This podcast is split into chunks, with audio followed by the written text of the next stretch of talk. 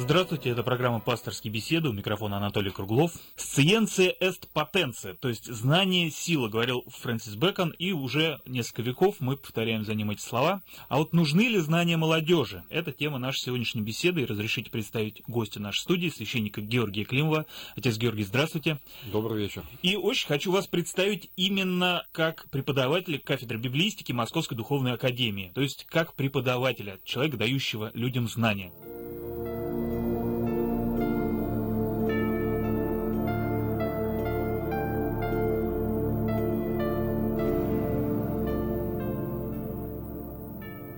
Принято считать, что церковь и наука всегда были по разные стороны баррикад, особенно мы это можем сказать, наверное, о католической церкви.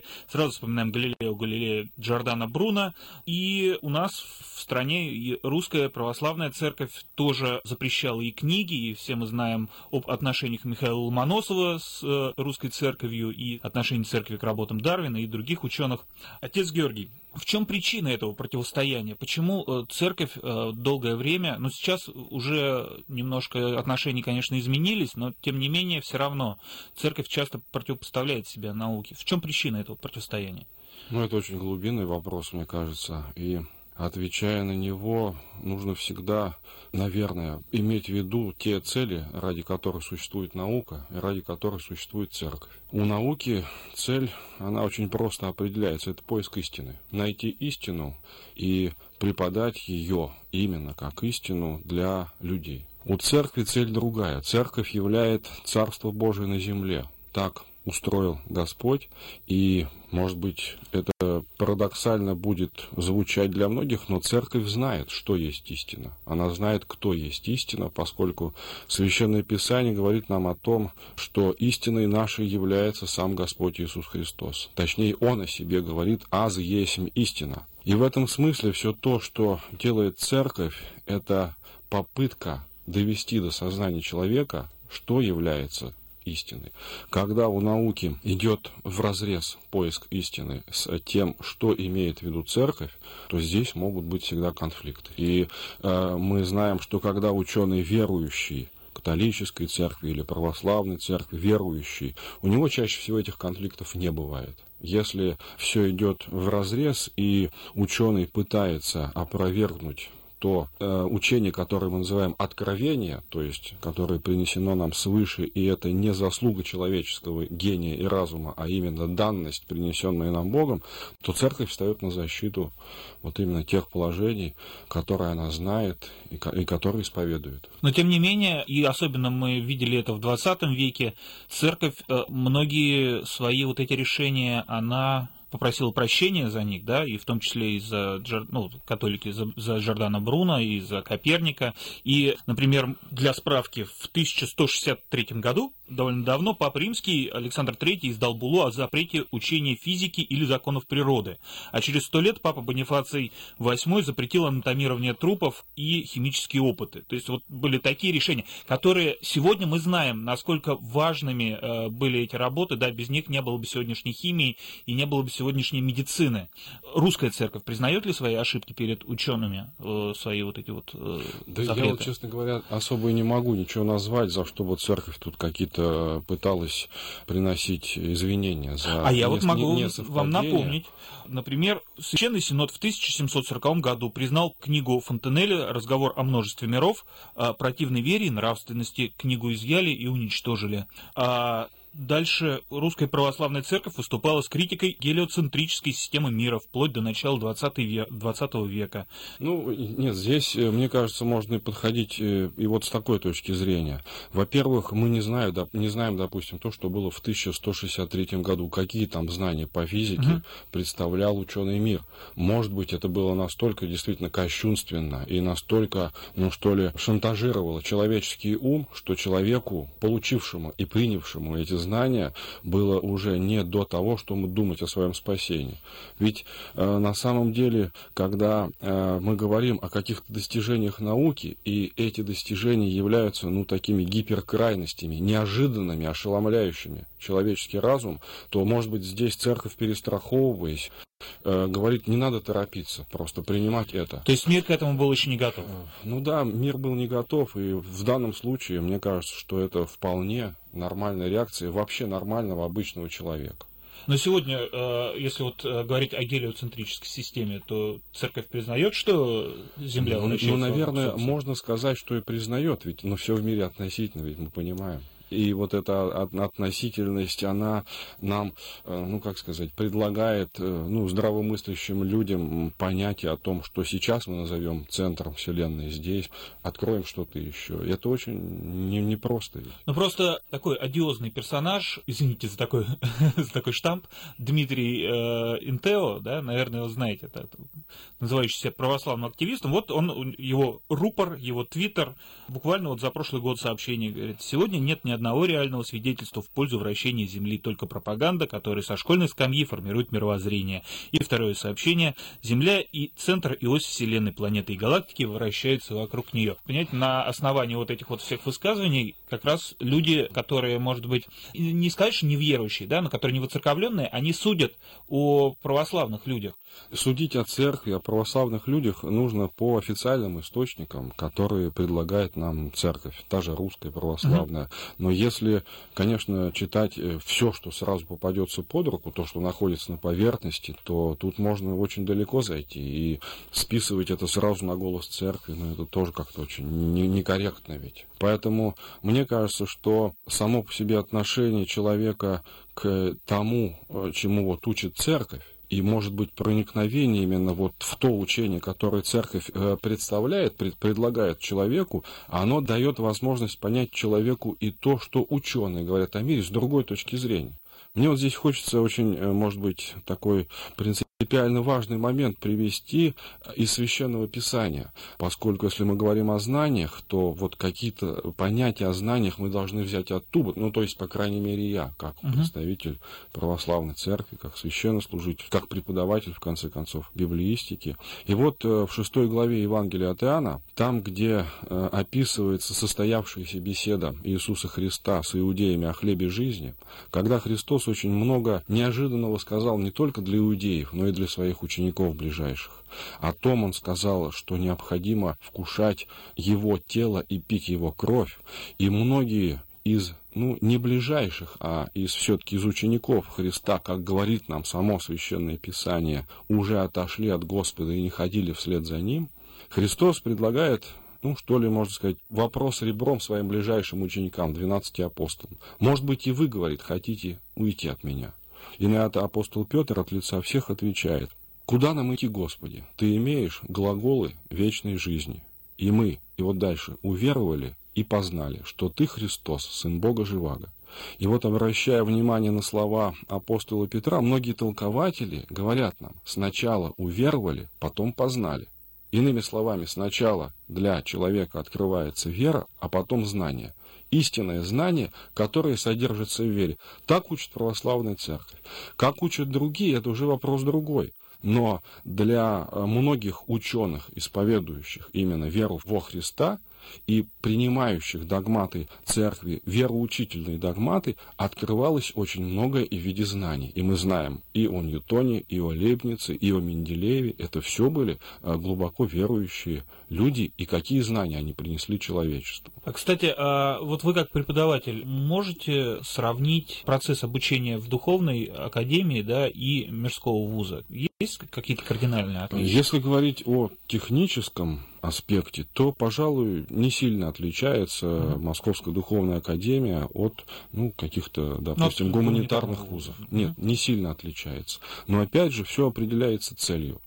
И поскольку, ну, действительно, Московская Духовная Академия, она э, готовит священнослужителей Русской Православной Церкви, Московская Духовная Академия, и э, действительно представителей, которые могли бы преподавать богословские, теологические дисциплины в вузах, э, в том числе и светских, которые дают иногда возможность или даже просят об этом представителей церкви, то здесь, можно сказать, все определяется именно вот тем, что это всегда на первом месте, это молитва, это вера, это исповедание жизнью этой веры, а потом уже знание, то, которое приобретает, ну, в данном случае верующий человек, готовящийся стать священнослужителем. Мне кажется, что это принципиально важный момент, потому что если человек не живет по-евангельски, не живет так, как заповедует ему Христос, то тогда он и знания никакого не сможет приобрести, правильного знания, и тем более правильно донести его до... И правильно использовать. И правильно использовать, конечно. Ведь если в Евангелии Христос говорит о том, что истинной верой является то, чтобы знать истинного Бога и того, кого Он послал, Иисуса Христа, то здесь вот перед нами, можно сказать, очень широкое поле деятельности открывается. То есть истинным знанием является познание Бога. Ну, в той возможности, в какой он человеку способен открыться, конечно. И это определяет именно учебный процесс вот в московских духовных школах. Вы сравнили с гуманитарными вузами, да? Ну, потому да. что все-таки и духовная академия это, это гуманитарный вуз, да? Можно сказать, да. Но э, готова ли сегодня церковь давать знания не только гуманитарные, да? Могут ли православные люди, э, не вступая в противоречие угу. с своей верой, при этом объективно преподавать, например, физику, астрономию или вот биологию? Ну, конечно, они и преподают эти дисциплины, многие не в священном сане, естественно, а просто верующие люди во многих вузах страны, в самых престижных вузах, можно сказать, не только даже нашей страны и других университетах, они преподают вполне нормально. Тут ведь, мне кажется, и здесь вот отправной точкой самого вот подхода к преподаванию является какой аспект? То, ради чего человек хочет приобрести знания. Это было всегда ведь. Но на современной, можно сказать, такой жизненной ситуации нам становится ясно, что человеку нужны знания, если говорить вообще в широком смысле слова, для того, чтобы сделать себя счастливее. И человек понимает, что чем он больше и правильно о чем-то узнает, он на этом сможет, ну, допустим, заработав денег, построить свое счастье. Если этим определяется его подход к изучению процесса, это одно. Если человек настраивается по-другому, то есть он говорит, что я должен что-то узнать для того, чтобы открыть для себя основное, что мне принесено Господом, и через это я знаю, что я буду счастливым, то это все-таки уже другое. То есть Нет. это выше? Это, конечно, выше, но, может быть, это вообще разные, ну, разные плоскости, разные мироощущения. Потому что, если мы посмотрим, например, вот на, ну, допустим, середину восьмидесятых, то, что я застал еще в юношеском возрасте, там, середину восьмидесятых, семидесятых годов, то посмотрите, вот, какие знания приобретал человек. Обязательно маленьких деточек отдавали в музыкальную школу, где учили классической музыке. Их отдавали для того, чтобы учиться рисовать пейзажи, и они рисовали, ну, красивую русскую природу. Развивался в человеке вкус для чего? Для того, чтобы человек через свой внутренний мир, или лучше сказать, гармонию внутреннего мира с внешним, становился счастливым, вне зависимости от того, бедный он или богатый. Сейчас ведь все по-другому.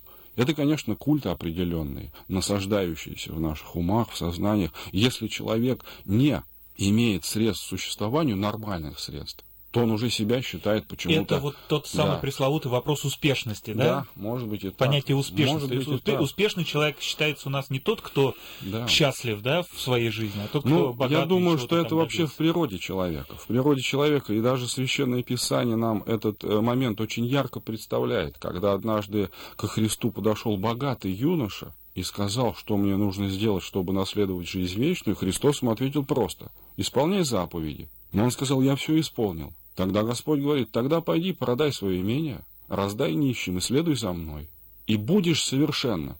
Юноша отходит с горечью, потому что Священное Писание говорит, он был очень богат, но, что самое важное дальше, вот в аспекте нашего разговора, ко Христу подходят апостолы и спрашивают: а кто же тогда может спастись? То есть, если он, богатый, не может спастись, кто же тогда? Вот, по сути дела, самый, ну, наверное, великий обман, который над человечеством совершается, это входящая именно вот в сердце установка, как мироощущение, то, что благодаря богатству человек может стать счастливым. Хорошо, а вот вы согласны с тезисом Фрэнсиса Бэкона, что знание — сила? То есть знание — человек, сила. Человек может стать духовно богатым, стремясь к знаниям? Ну, здесь вопрос, ведь он достаточно нейтральное выражение произносит Бэкон, как знание — сила. А апостол Павел, например, в послании к Коринфянам говорит: знание надмевает, любовь созидает. или назидает. То есть в данном случае, если это знание направлено на приобретение способности человеком любить ближних своих и Бога, то это сила созидающая. А если это знание, которое направлено на то, чтобы все те, кто мне не нравится, уничтожить, то, конечно, это будет злая сила. Но ну, она будет силой. Ну, в этом отношении, мне кажется, как раз знание подчиняется любому вот закону, который касается намерений, да, да, поступков. Да, это, это нейтральная вещь, действительно, которая может использована быть как во благо, так и во вред. Сегодня наш век называют век информационных технологий, да, да? И э, сегодня человек ежедневно, мы вольно или невольно впитываем огромное количество информации. Мне по этому поводу вспоминается, помните, у Конан Дойла Шерлок Холмс говорил, что мозг человека похож на пустой чердак, и дурак mm. тащит туда все, что попало, да. И поэтому вот многие люди сегодня, они намеренно ограждают себя от э, получения ненужных им знаний, да. Еще, может быть, десять-пятнадцать лет назад мы бы удивились, если бы нам человек сказал бы: знаете, я, я выбросил свой телевизор, например, я, я, я намеренно там не смотрю телевизор, не пользуюсь интернетом, у тебя есть возможность, пожалуйста, пользуйся. Другие люди поступают еще более радикально, они там в многомесячные походы уходят. Вот у меня есть знакомый, он называет, вот мне нужно прочистить голову, поэтому я ухожу, чтобы вот ничто мне не мешало. Насколько действительно сегодня существует проблема, когда человек забивает свою голову совершенно ненужными ему знаниями? Есть ли какие-то рецепты у церкви, как защититься от этого? Ну, мне кажется, что человек забивает свою голову, к сожалению, на данный момент, и в этом все лукавство ситуации, не только ненужными знаниями, но забивает именно нужными знаниями, как это ни странно звучит. И у одного из подвижников благочестия уже в девяностые годы он жил за, то есть даже в восьмидесятые, он жил за рубежом, поскольку там все опережает процессы и образование, то, что здесь у нас сейчас происходит. Он тогда уже, можно сказать, возмущался тем, ну что ли, информативным потоком, который, ну, буквально вдалбливался в головы его семинаристов. И он, рассуждая вот о том, что происходит, находил такое сравнение, что подобно тому, как человек, садящийся за трапезу, на которой находится масса прекраснейших явств, начинает безумно, со страшной силой набивать свой желудок, что приводит к невозможности переварить пищу, он вынужден извергнуть ее из себя и остаться голодным, может происходить то же самое с тем потоком знаний, именно информационным, который, ну, мы принимаем в свои головы.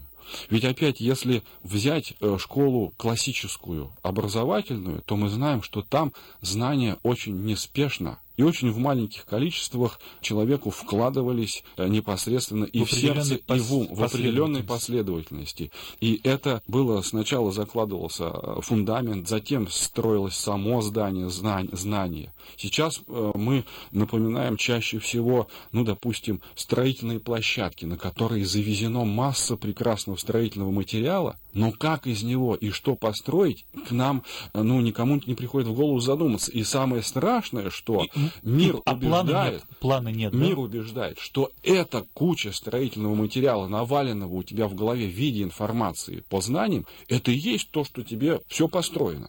Вот этот обман, он, как мне кажется, как раз самый лукавый на данный момент.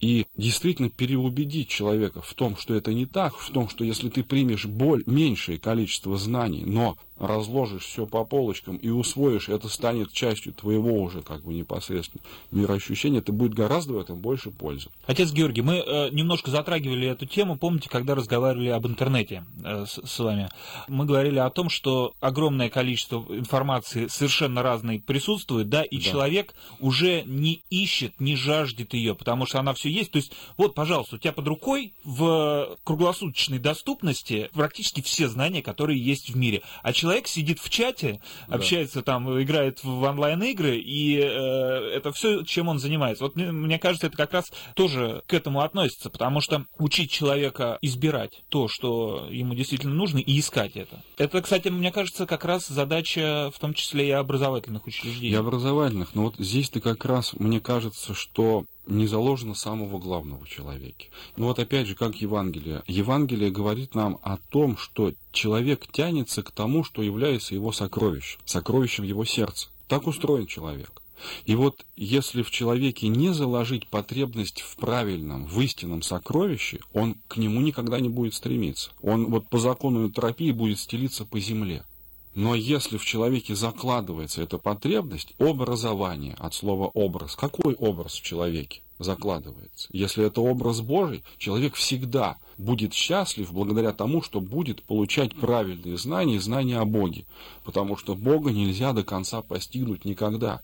И в этом как раз тайна будущего века – достигать недостижимого. А, а есть ли знание, вот в нашем мире, есть ли знание не о Боге? Конечно, есть знание не о Боге, но лучше, как сказать, не о Боге, но о том, что, о чем Бог знает, конечно, потому что Бог знает все. Но знания, которые направляют человека не к Богу, например, а к дьяволу, мы их не можем наз- назвать знаниями о Боге. Это знание совсем противоположной направленности. А сегодня есть ли, по мнению Русской Православной Церкви, знания, к которым человечество еще не готово? Ну, мне кажется, по мнению вообще церкви, по мнению церкви, есть знания, к которым человечество не готово. Это знание о Царстве Божьем. Истинное знание, как оно есть. Но это, скажем так, к сожалению, не готово. А, да? К сожалению, да, может быть, к счастью, не готово. Это, опять же, очень сложно сказать. Но вот апостол Павел, который был восхищен до третьего неба, он не в состоянии выразить то, что он видел, и то, что он слышал. Вот эта невозможность выразить как раз свидетельствует нам о том, что человечество еще не готово к этим знаниям. Человечество не готово к знаниям с точки зрения вот, учения церкви о том, что есть э, мир, э, что человека окружает, например, не готово к истинному откровению о падших духах, которые окружают нас и которые всячески пытаются, э, действуя на наши умы, на наше сознание, на наши ощущения, всячески отводить нас, уводить нас от самого главного дела, дела своего спасения. А между тем, те откровения ученейших мужей православия, таких как, например, святитель Феофан Затворник, они свидетельствуют нам о том, что это знание, оно имеется, но у них. И вот святитель Феофан Затворник, коли мы вспомнили о нем, он очень интересно рассуждал однажды. Он сказал, что если бы человечеству было открыто Господом хотя бы на мгновение, что происходит вокруг них по отношению к падшим духам, то мы бы сошли с ума, увидев их, как комаров на болоте, роящихся вокруг души каждого из нас. Но Господь милосердный закрывает от нас все это. И мы по поговорке русской «меньше знаешь, крепче спишь», живем себе и живем, и все хорошо. Ну, кстати, правильно ли это? То есть... Наверное, правильно. А когда человечество будет готово? Есть ли какие-то прогнозы? В нашей жизни это произойдет? Ну, в данном случае человечество готовится индивидуально, и каждый, подходя вот к порогу вечности, призывается все-таки быть готовым. Но тут самое главное, вот опять же, тема-то была поставлена у нас с вами сегодня, нужно ли молодежи знания, что вот здесь можно действительно сказать?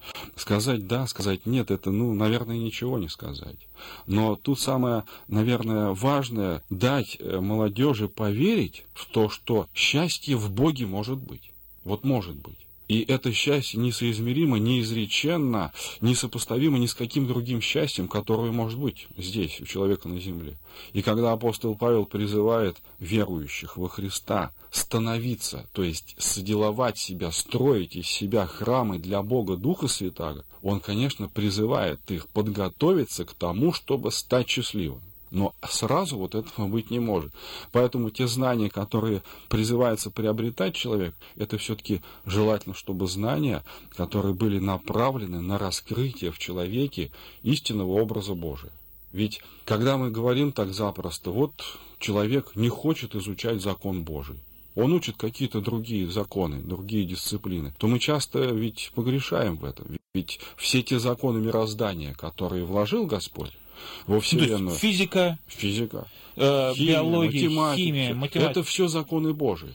Но есть законы, которые давлеют над этими законами. Это законы духовные, но они того же самого Господа. И вот, вот в пику того, ну что ли, той проблемы о множестве миров, о которой мы говорим, мы опять можем сказать, почему здесь церковь, может быть, выступила с протестом. Потому что если Бог сотворил Вселенную, то это один мир, это Божий мир, и нет больше никаких миров. Мы никуда не сможем уйти от Бога. Бог везде присутствует и все исполняет собой. Как, по-вашему, может ли сегодня э, церковь примириться с учеными? И какие, может быть, шаги э, могли бы сделать и ученые сообщество навстречу церкви, и церковь, может быть, навстречу ученому сообществу? Знаете, вот здесь вопрос какой. Церковь всегда готова примириться. Церковь э, готова, потому что ведь и в учении церковном не все проблемы разрешены. Не на все найдены ответы, вопросы. Но опять же, если мы здесь поставим главный вопрос, вот в чем миссия церкви, в чем, допустим, цель Священного Писания. Священное Писание учит человека спасению. Угу. Все остальные цели, попутно решаемые, перед собой Священное Писание не ставит. То же самое и церковь.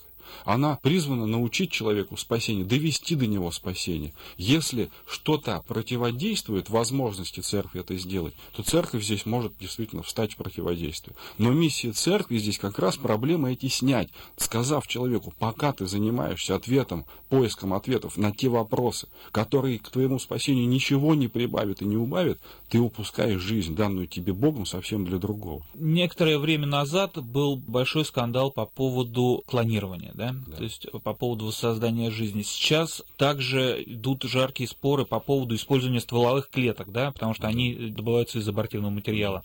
Вот мы сегодня говорили о цели. Вот если цель, допустим, воссоздание живых существ, ну, может быть, не живых существ, например, ч- ч- органов. Если цель – это спасение людей, да, если вот это вот стволовые клетки – это тоже цель лечения, она же благая. Как церковь может тогда э, препятствовать, от противиться? Ну, во-первых, здесь нужен обязательно индивидуальный подход к каждому отдельному случаю, но, во-вторых, когда спасение, или лучше сказать, жизнь, которую мы не знаем, даст она человеку спасение или нет, эта жизнь, подаваемая другому человеку, приобретается в ущерб другой жизни, вот здесь уже мы ничего не можем сказать «за». Это всегда будет нарушением божественных законов. За исключением, вот если здесь не исполняется непосредственно заповедь Христа, что отдать, положить свою душу за других, вот это, больше этой любви нет. Ну, то есть вы имеете в виду, если, допустим, вот эти вот стволовые клетки, они добывались бы не из абортивного материала, а добывались бы каким-то другим способом, да, то есть который не подразумевал бы уничтожение да. жизни, да. то церковь ничего бы не Но имела. Церковь же идет и призывает, и это постоянно делается, допустим, к переливанию крови, к сдаче крови. И в этом видится ответ на этот вопрос. Ну, кстати, я знаю, что есть... Наверное, секты, да? Это ко- секты. Которые да. против. Которые против крови. И категорически запрещают. Но церковное учение здесь, в данном случае, видит исполнение вот этой главнейшей заповеди. Отдать душу за жизнь других, и больше этой любви нет ничего. А, а по поводу клонирования, тут же вроде как никого не убивают. По поводу клонирования, мне кажется, здесь человечество вмешивается в те вещи, которые принадлежат исключительно Богу. И поскольку в данном случае человек не творец, а он создание, он должен вести себя как создание. А, а нет ли вот такого фактора, что раз человек может это сделать, да, то значит Господь ему это позволил? Ну, сложно сказать. Человек может все. Может любой грех совершить, но Господь ему не позволил этого. И он требует от человека покаяния, говоря о том, что совершение греха приводит человека к разлучению с источником жизни, то есть с Богом. Если то, о чем мы сейчас с вами говорим, грех, грехом является, то здесь мы не можем ничего сказать «за». Но вот узнать о том, что это на самом деле, я на самом деле на, на данном случае, на, на данный момент не готов. А может быть ли это как раз то знание, к которому человечество не готово? Думаю, и здесь можно об этом спокойно говорить. Это действительно вполне может быть тем, ну что ли, камнем преткновения, о который, споткнувшись, мы действительно очень сильно перед Богом согрешим. Ну, к сожалению, подошло время нашей программы к концу. Спасибо вам, отец Георгий. Я надеюсь, радиослушатели, вам с нами было интересно. Я напоминаю, что это была программа «Пасторские беседы». В студии был микрофон Анатолий Круглов, а моим визави был священник отец Георгий Климов. Спасибо. До свидания. Всего доброго.